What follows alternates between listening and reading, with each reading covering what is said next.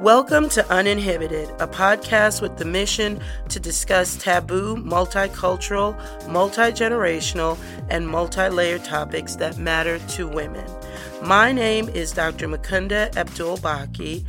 I am an Ivy League trained OBGYN practicing medicine in rural America. I am married and raising three dynamic African American boys. I am a mother, a career professional, a part of Generation X, and so much more. I bring to the table a true desire for social justice that informs my opinions, and my hope is that this podcast will open conversations, question beliefs, and be transformative. Hello, and welcome to another episode of Uninhibited. I'm your host, Dr. Makunda Abdul-Mbacke, and today we're blessed to have in the studio with us Dr. Kristen Reihman. Um, Kristen, can you introduce yourself to the audience and tell us a little bit about yourself? Yeah, sure. So, my name's Kristen Reihman. I'm a family doctor living in Allentown, Pennsylvania. I'm also a mother of four children, aged 8 to 20. Wow, yeah, you just turned 20, that happened. And I'm married, married, and a survivor of Lyme disease three times actually. And um, oh. I think we're going to be talking quite a bit about that tonight. Okay, great. Tell us a little bit about what your life trajectory was looking like before um, the illness and, and everything changed. Well, I was on a kind of course for doctoring in a, a pretty traditional way. I had, um, you know, I went to Stanford undergrad and had a, my first baby at Stanford and then my second baby during med school and took extra time there because I really wanted to have time with my family. And um, I chose a residency in Pennsylvania that would allow me to take additional time as well. So um, I actually did a job share for my uh, family practice residency. So what would have taken three years oh. took me, yeah, pretty weird, right? Like it's not that uh-huh. not that common. But the a, a friend of mine at Stanford really was also going into family practice. She also had a baby. We also were we'd been sort of doing you know mommy baby yoga for the last year that we were there and we said hey let's let's hatch this plan so that we can kind of match together and be a single person in the match. And so we did this job share thing and it was great. Came to the east coast for that and um, you know spent five plus years doing a three year residency as a result. And during that time um, got a tick bite. So um, I had learned in medical school about Lyme disease. One of the things that had stayed with me from my learnings was that, you know, a subset of people who got Lyme, even after treatment, seemed to have lingering symptoms, problems down the line, such as heart conditions and, you know, chronic joint pain and neurological deficits. But I, remember sitting in, in med school thinking, you know what, it doesn't sound like we're learning the whole story here. And that's probably because they don't know the whole story. But I tucked that information away. So when I moved out here to Pennsylvania and got it the first year I was in residency, I like jumped on it. You know, I didn't have a have a bullseye rash or any symptoms, but I treated myself for four weeks with doxycycline because that's what I learned was the treatment for active Lyme. And I just wanted to kind of like put it, you know, knock it down and, and get rid of any any shadow of a doubt that I might harbor some kind of residual badness. So life went on. I had two more babies out here and um, became faculty. So just to interject, once you took the four weeks of antibiotics, you went back to feeling completely normal. Your energy level was the same. I mean, you're a young mother, so energy, having been in your shoes, um, energy waxes and wanes anyway, and, and you're mm-hmm. in residency. So, mm-hmm. you know, because um, to any of our uh, listening audience, you know, residency is is what you see on Grey's Anatomy. It is all of those things. It is the sleepless nights. It's it's the a lot of um, a lot of seeing a lot of patients just so that we can practice on our own. And so it's a very n- intense occupation. So just did, did you feel back to normal after the first tick bite? To be quite honest, I don't remember feeling anything out of the usual after that tick bite. I wasn't okay. treating it because I felt sick. I think I was sort of prophylactically just knocking it out of my system in my mind. And I don't really remember because I had young kids. You know, momnesia was in full force at that point. I was also, like said, you know, an intern in residency. Now, my residency was kinder and gentler because we designed it that way. So I was working 40 hours over three days, and I don't recall getting ill during that time. So okay. life went on. I, you know, I continued through my residency. I had two more kids. I graduated in 2009 and became faculty right away and jumped right in. You know, junior faculty are at high risk for overcommitting themselves. And that definitely happened to me. I mean, I hadn't been full time since the first year of med school before I went part time in med school. Suddenly I was working like five days a week as a new junior faculty, you know, staying late, taking home a lot of responsibility, you know, supervising residents. And the stress level definitely, definitely went up a notch. So fast forward to 2011, you know my pace hadn't really abated. I was working very intensely. I was you know running prenatal groups in the inner city working at fqhc um, with the underserved population there running acupuncture clinics and you know i loved every bit of it. So it wasn't like i was doing anything i didn't want to do but um, it was a lot and i had my fourth baby. So at that point in 2011 i was you know nursing my my fourth child. He was a year old. I was you know waking up every two to three hours in the night to nurse him and you know, i was exhausted. I was waking up every morning feeling like a truck had hit me. I was like you know i've heard of fibromyalgia and i have a few patients with it. Like is this the way it starts? I mean is that my path here?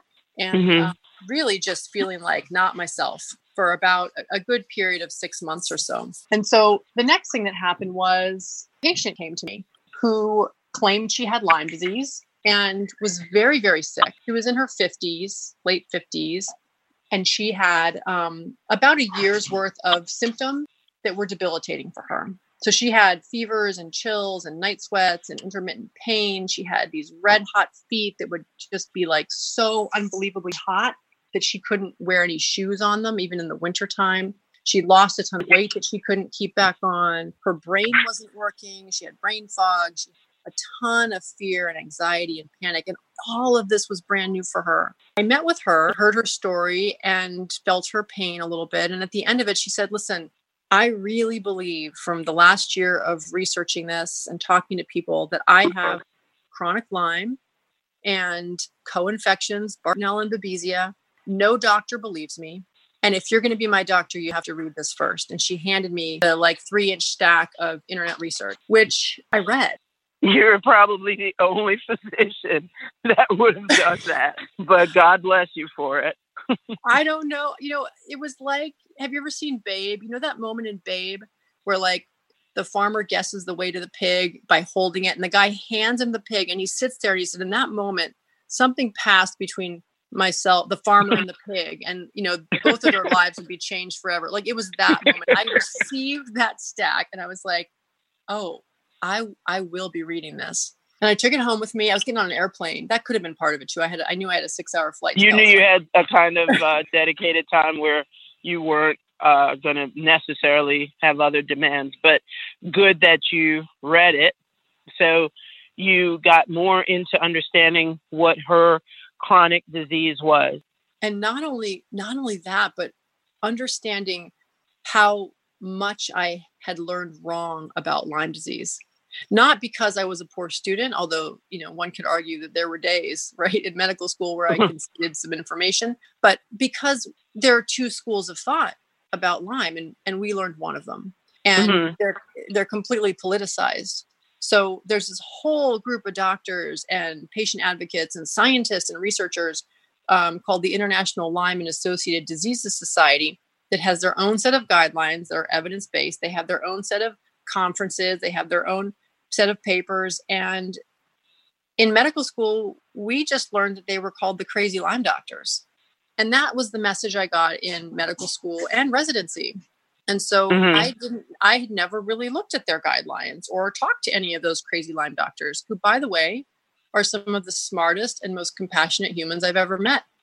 And they've all been touched. I would, I would right? believe no you. One, no one's like no one takes that path to like become a crazy Lyme doctor because they think it'd be fun to be among the marginalized, right?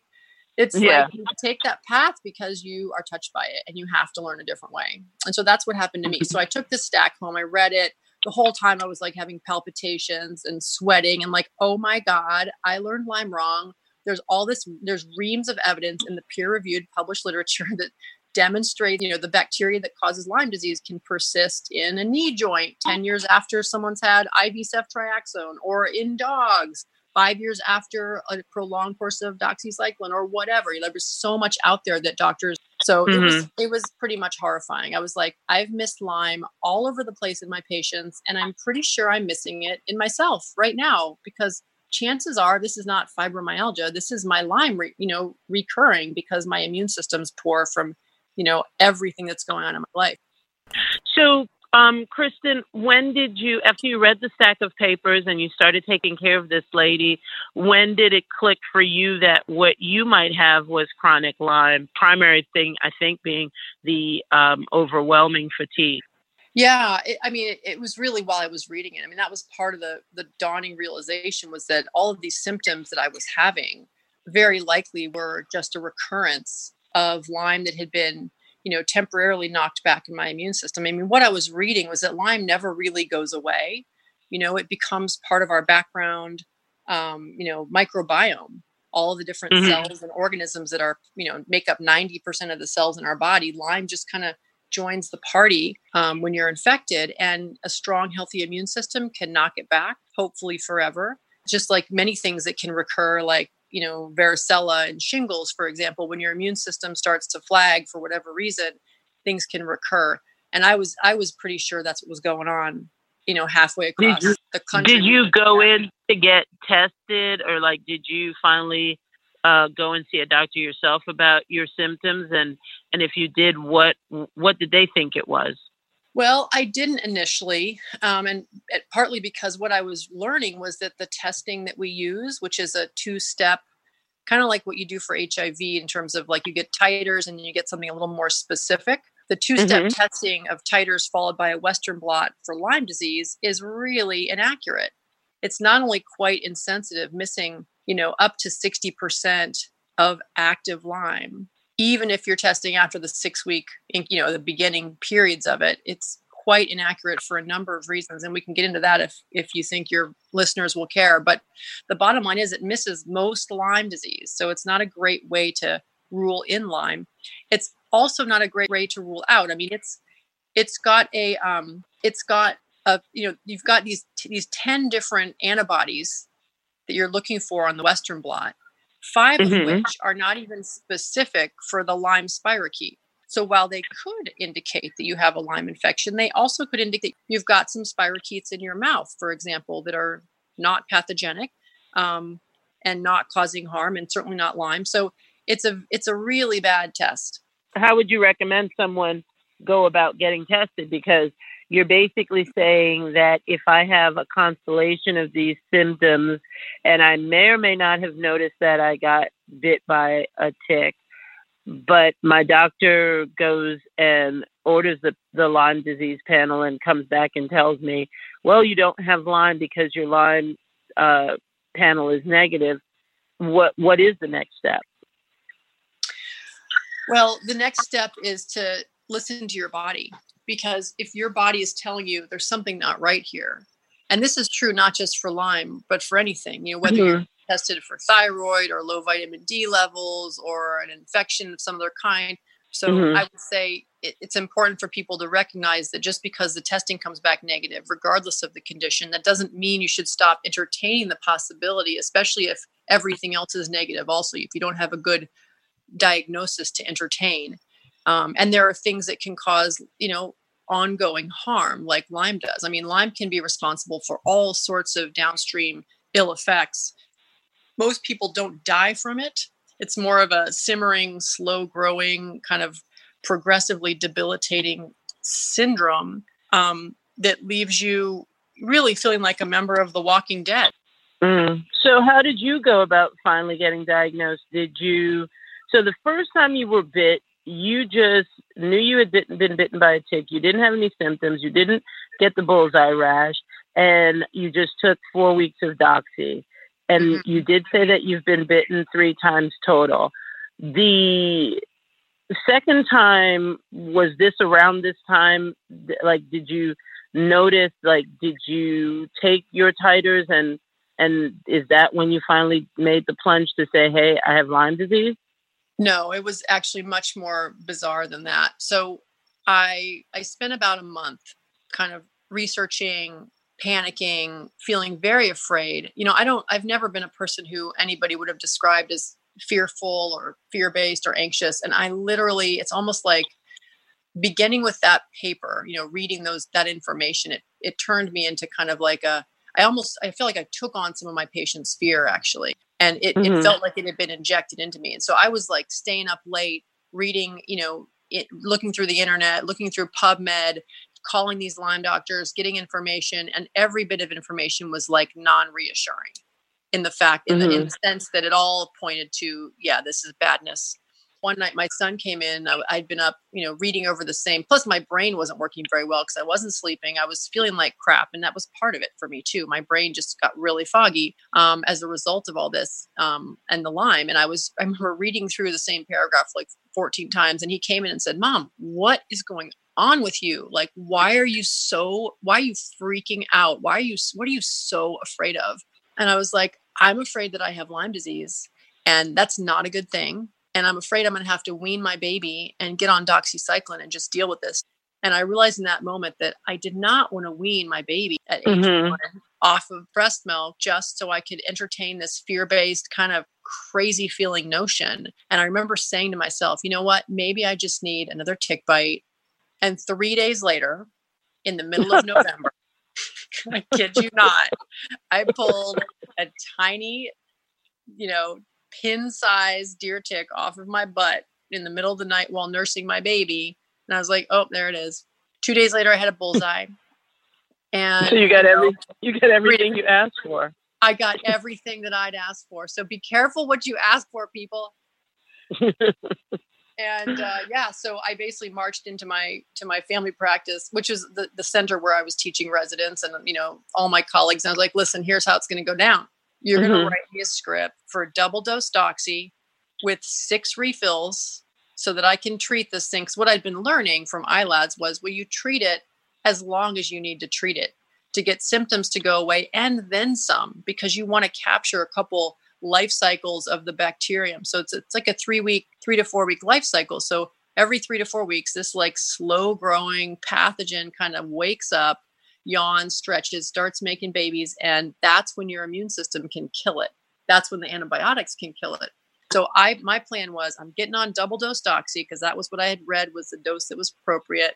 Taking this thing till it knocks it back and I feel like a rock star again. And then I'm taking it for another six to eight weeks. That was my plan. Okay. And I guess I went in there like a train because they were like, okay, you know, and I did get, I did ask, they were like, can we at least test you? I'm like, fine, go ahead. But I'm not, I'm not, I don't, it's not changing my management.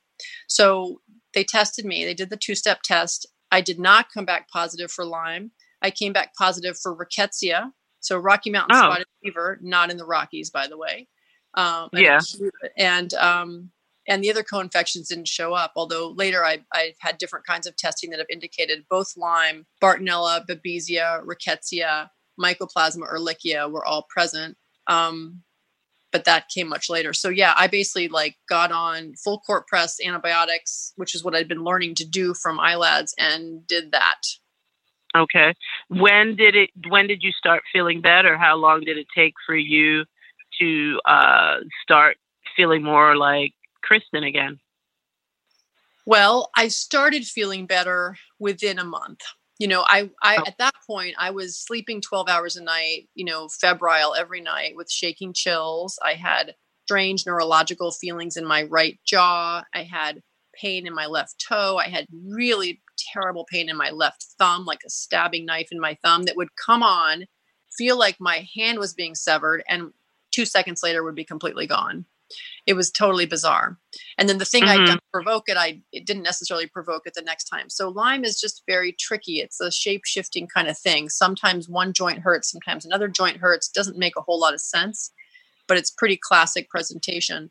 Um, and then the, and then of course the, the the brain fog was just incredible. I mean, incredible. I I was like, you know, I don't really want to be a doctor anymore if this is how I have to feel, but I'm not even sure I can. Like, I'm not even sure I'm safe mm-hmm. to be a doctor because my brain's not working. I can't even do simple math. You know, I couldn't even calculate the tip in the restaurant. And so one thing I want you to hear How did there, that you how did that make you feel when you're at this point you're what 38, 40, and you're losing the stuff that makes you you because you're you're losing your your memory, your your your mind basically if you know just if, if simple calculations did uh, were were you able to convey these things to your husband? Did you suffer any with depression at this point? Or just tell us a little bit about how intense that was because now that you're over it it you know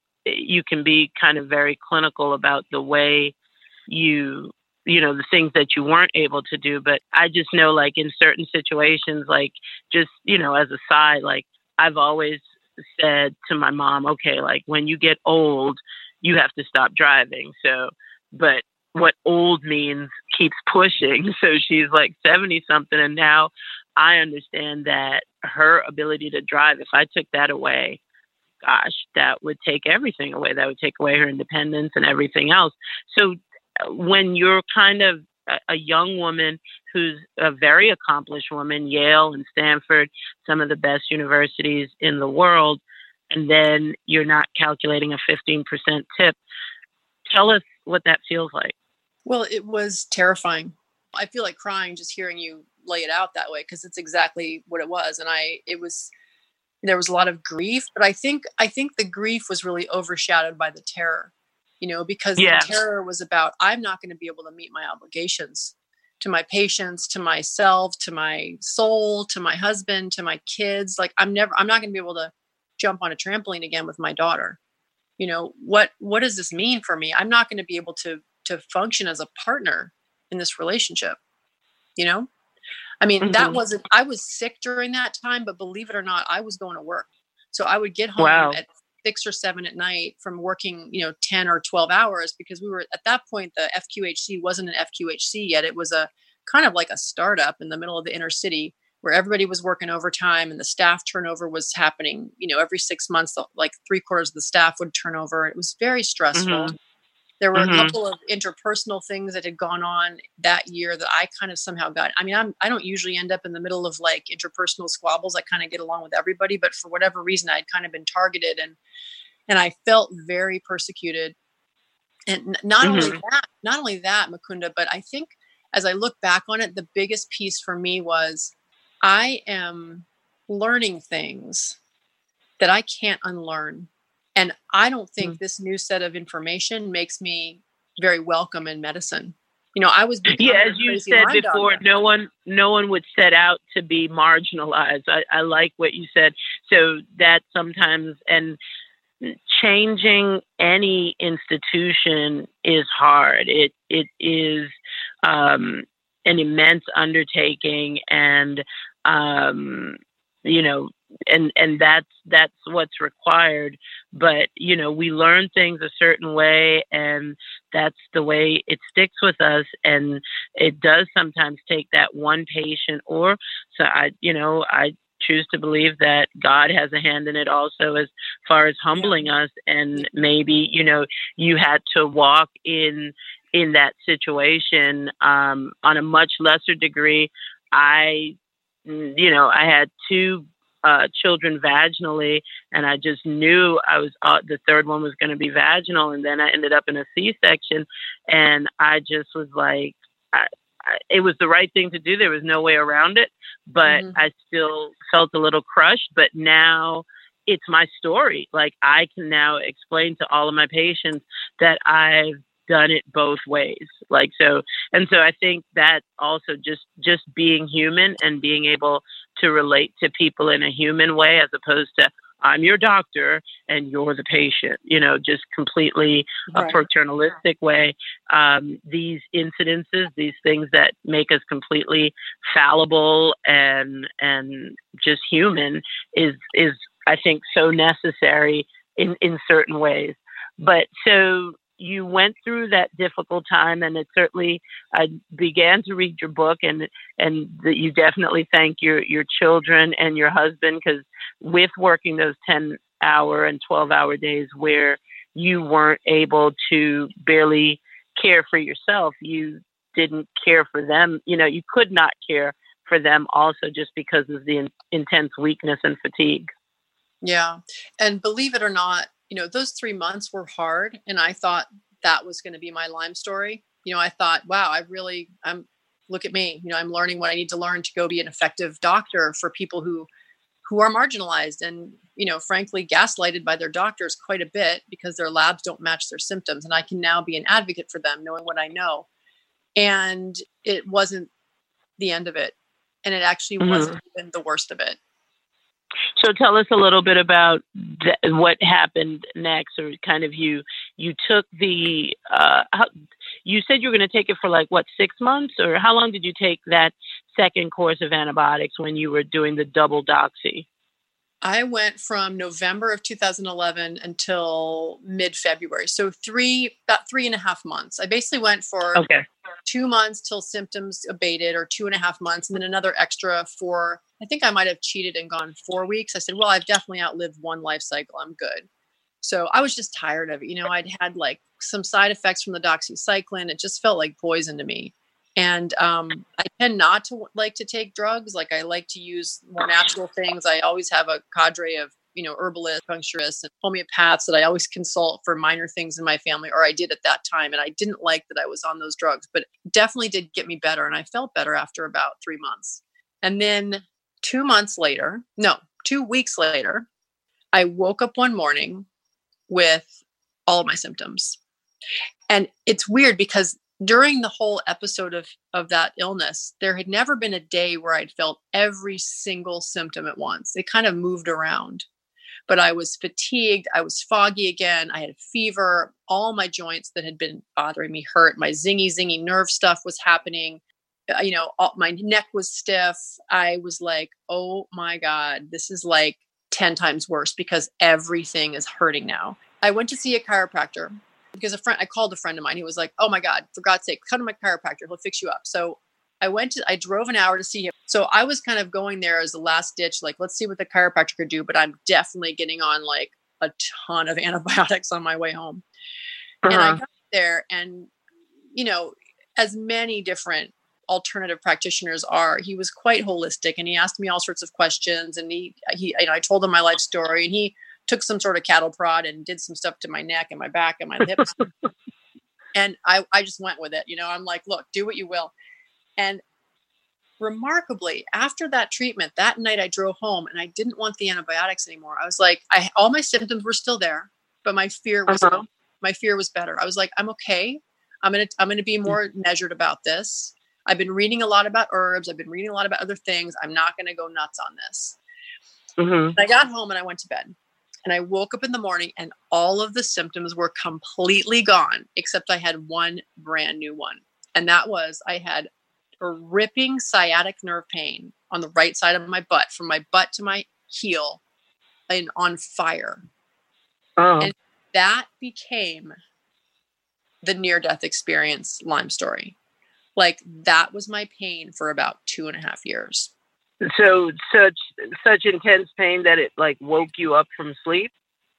Well, the interesting thing about it was that when I was lying flat on my back, I had no pain at all. The moment I sat up or stood up, I was in 10 out of 10 pain. Wow. So that's how it went down. And the only thing that really changed over the next year year or two was that the frequency with which like the the length of time I could be upright before I would experience that 10 out of 10 pain extended. So initially, I couldn't be upright at all for months and months. I lay in my bed for three months. I lost 30 pounds. Wow. I, you know, was so weak. I couldn't pick up my child. I obviously couldn't hold him because I couldn't be upright. Um, and well, I. at this point, with this type of severe malaise and weakness, you didn't go to the doctor to um, get some type of blood test at that point. Like, I mean, that like what were you you were still thinking this is chronic lyme and what, no what actually not at all i totally went to the doctor i was like this is clearly sciatic nerve pain i probably have a bulging disc i'd actually had a bulging disc when i was 18 and had surgery for that um, oh, the year okay. after my freshman year so it was very familiar to me it was on the other side of my spine but in retrospect it did not behave like a bulging disc. I did get an MRI. I got an MRI within a week. I mean, I hobbled to work with uh-huh. uh, you know, maximal doses of, of ibuprofen for about a week. And then I lay in my bed at home. She ended up in the hospital for a week.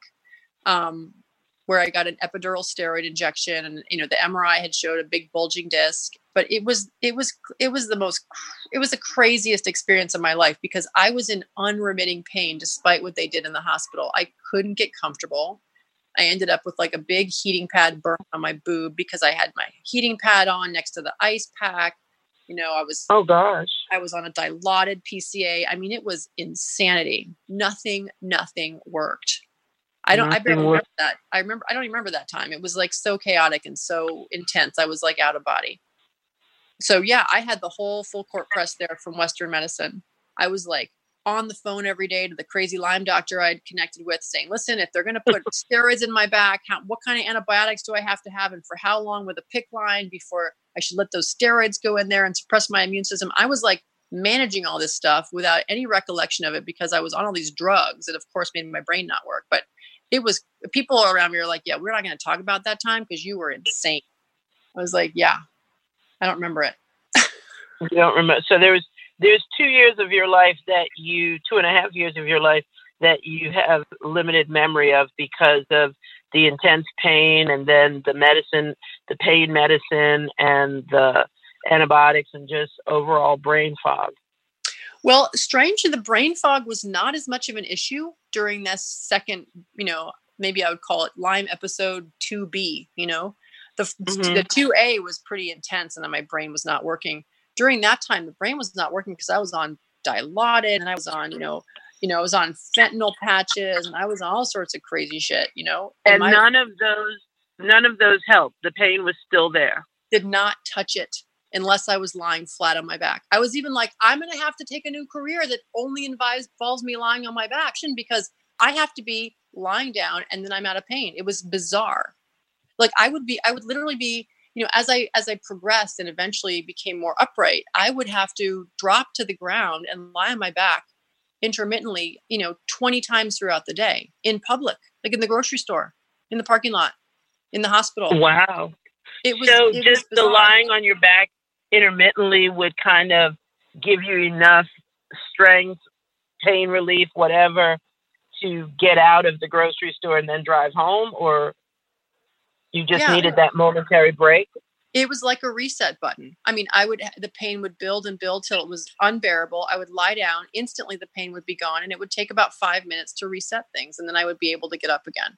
And what were you diagnosed with at this point? What was the working diagnosis? Did you have the bulging disc surgery, the discectomy? Well, that was a funny story. So no, I didn't. So in the hospital, I was very against it because I just I was like, this is too soon in my course to have to cut me. You know, it's a surgery. The surgeon was very willing to do it. Well, interestingly enough, about six months later, I was still in excruciating pain whenever upright.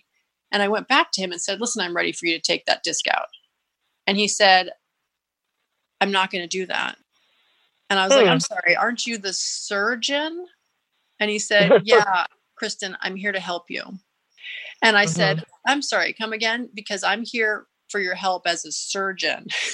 and he just kept repeating, I'm here to help you.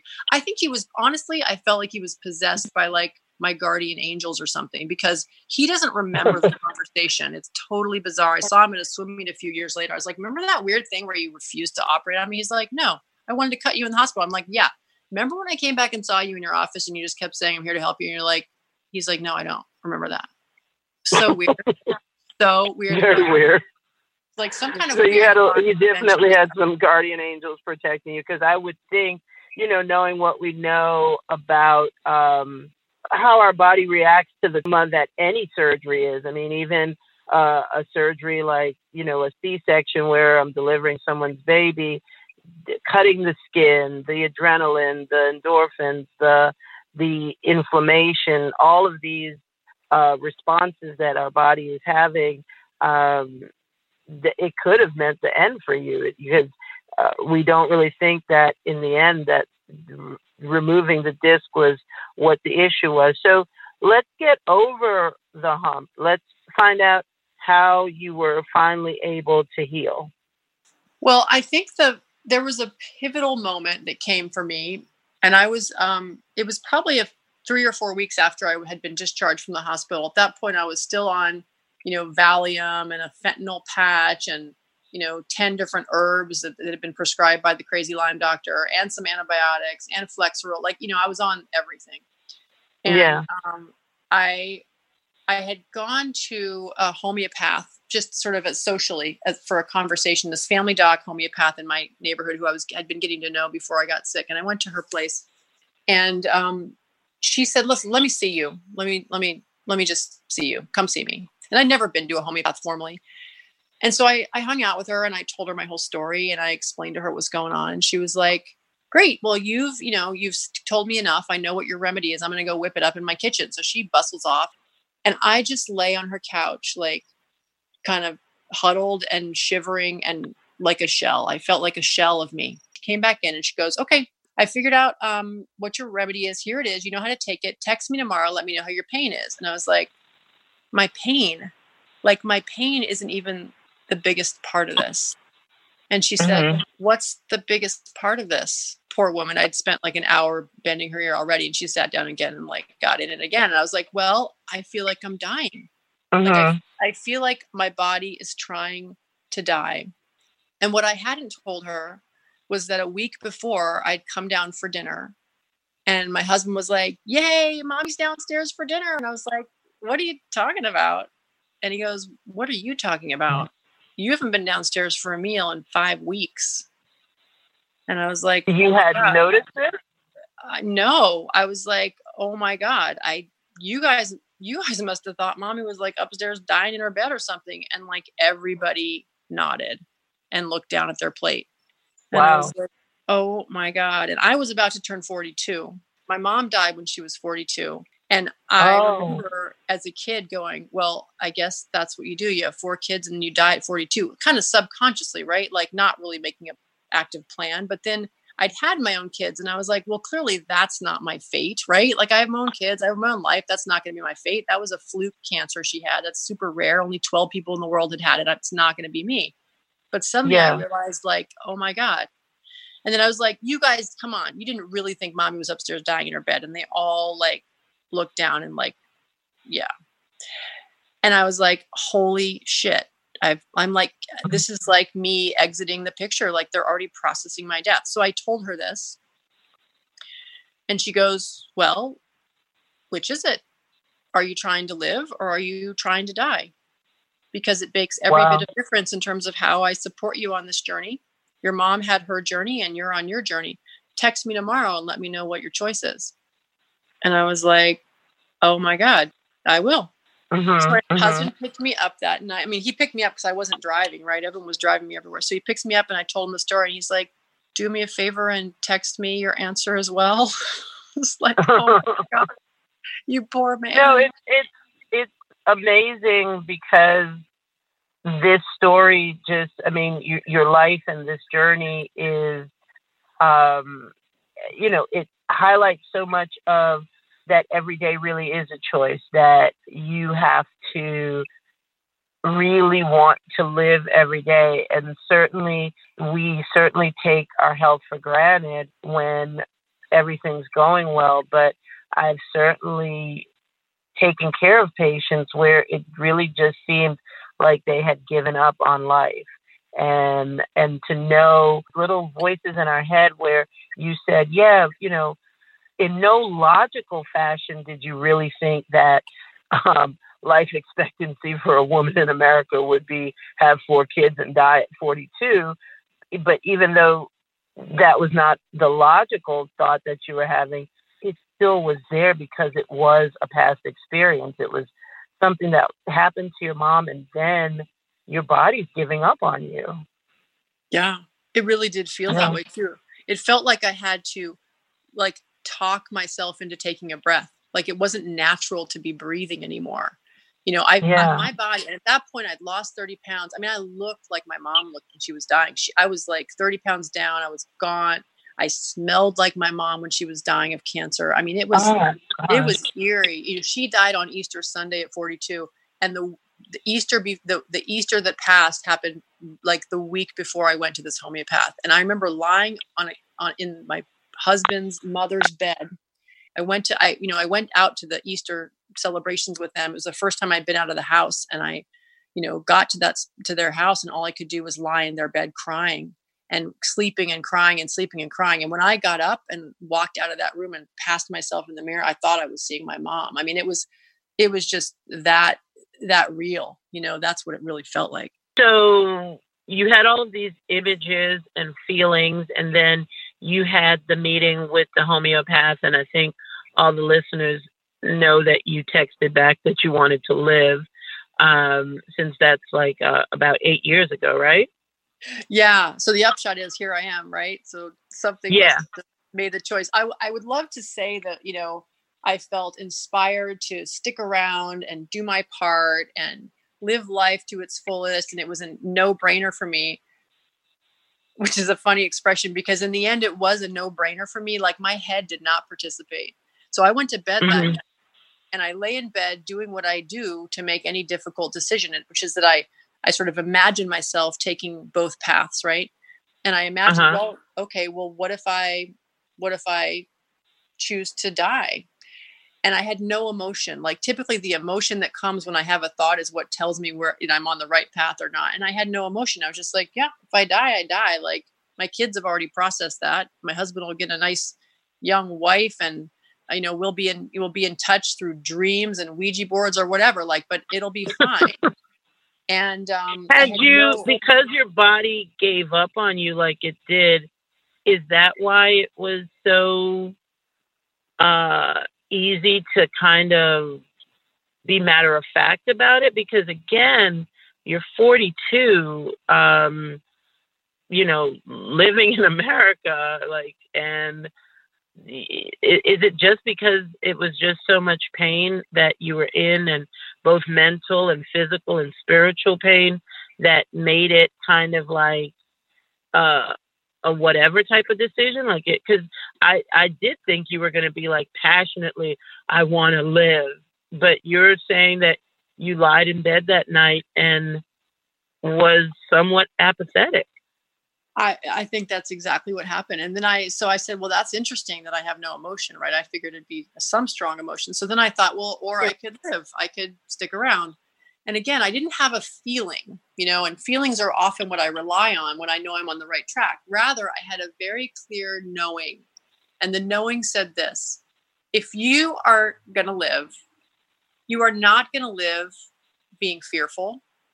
You're not going to live, you know, running around checking to see if anyone's scattering kindling behind you because you're going to be burned at the stake for being a crazy Lyme doctor. Right? You're going to mm-hmm. be you're gonna you're gonna birth yourself anew as in whatever doctor you're gonna be and you're gonna be that and you're only living for love and bliss and jumping on trampolines with your daughter and you know holding your grandbabies and things that bring bring love into your world and the larger world and also may and save the planet. Like that's it. Like you're not sticking around for any bullshit. And i was like again not no emotion just like here are the terms you know that's what sort of felt laid out in front of me i was like okay well i don't know what to think about that i'm going to bed. So i woke up in the morning and i said okay i don't have a feeling which is again what I'm used to relying on and i said i'm to do my little thought experiment again. And i went through the same thing same exact terms both sides and i was like okay i don't know what i'm doing but suddenly i was out of bed and i was like what how am i out of bed? Oh my body is out of bed. I'm walking downstairs. This is interesting I'm walking into the basement where we have an endless pool and I'm actually now swimming in that pool. How did I get here? Wow, interesting. So I just sort of became like the Emersonian eyeball, like witnessing my day as it unfolded. Mm-hmm. It included like having breakfast in the kitchen, which was new. It included, mm-hmm. you know, bouncing around town and getting, you know, taking a half an hour to go two miles to the hot water therapy where I'd been going for a couple weeks and came back from that. And I rather than going in the house, I walked to the garden and I sat down in the garden. And that's when I like woke up and I said, wow, this is a weird day. Here I am in the garden. And holy cow, the red bud is blooming, which means it's spring. Last time I was in the garden was the fall. So I texted the homeopath and I said, I don't know if this is a choice, but my body seems to be indicating that it wants to live. And she wrote back, okay, woohoo, good job, good choice. We'll be in touch. And so that's that's how my did you take any of the medicine she gave you the night before oh yeah i took all that stuff i took all the homeopathy okay yeah So it was weird. I felt like the pain had not changed at all, which was my main symptom at that point 10 out of 10 pain when I was anything except lying down in my bed. But the suffering was gone. Mm-hmm. And the anxiety about who am I becoming, that was all just gone. The second I'd asked the question and gotten my terms, and I guess my body's deciding to live, I'm like, okay, those are the terms. I guess I'm not going to be afraid. I'm not going to be upset. I'm just going to lie down when I'm in pain. And that's what I did for another two years. Oh, so just making the decision, it wasn't um, a dramatic, you know, the scales fell off your eyes and now you're living. It's still took another two years to get back to health.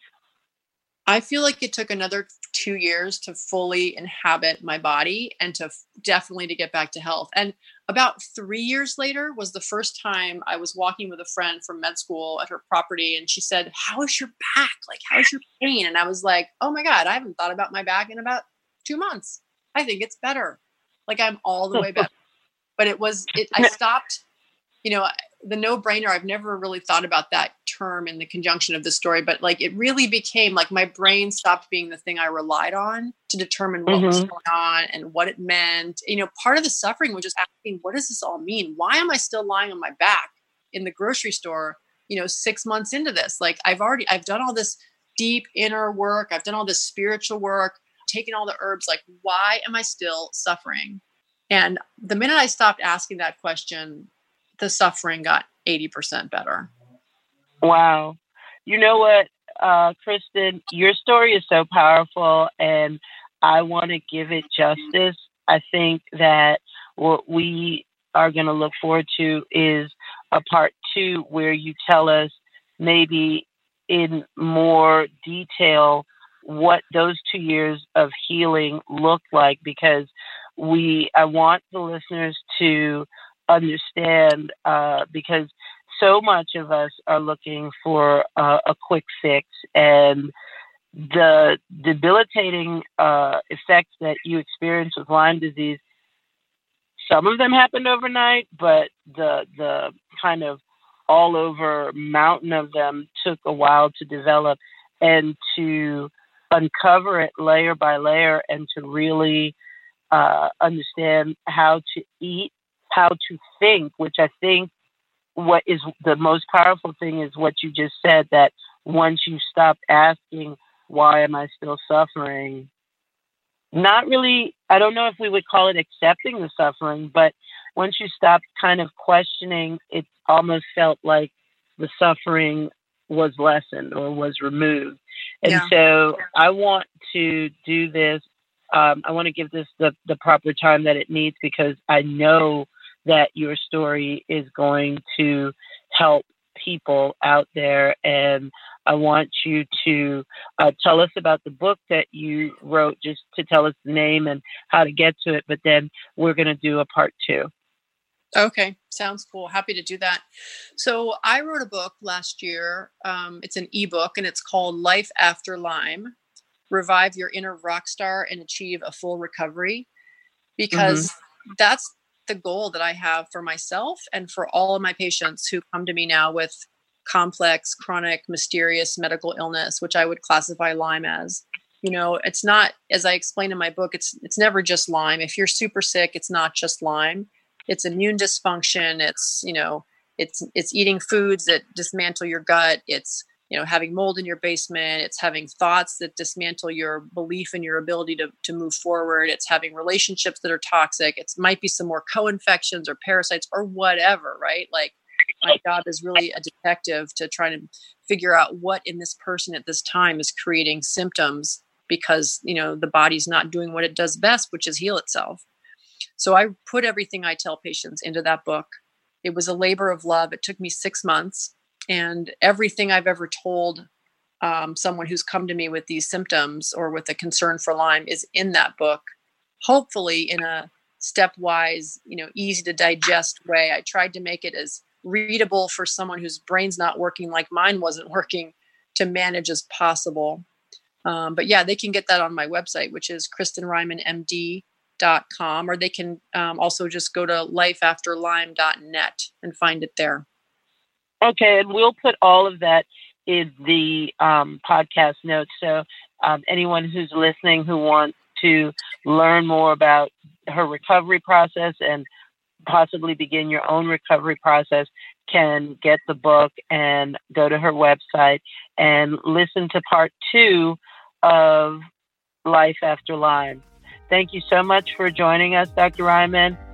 You're welcome. So happy to be here. Bye. Thank you so much for listening to this episode of Uninhibited. You can find more episodes on iTunes, Spotify, and Google Play. Like us on Facebook at Uninhibited Podcast. You can join our conversation offline through Facebook with Uninhibited Podcast or on Instagram at uninhibited.podcast. And a special shout out to Trap Quilo for the music.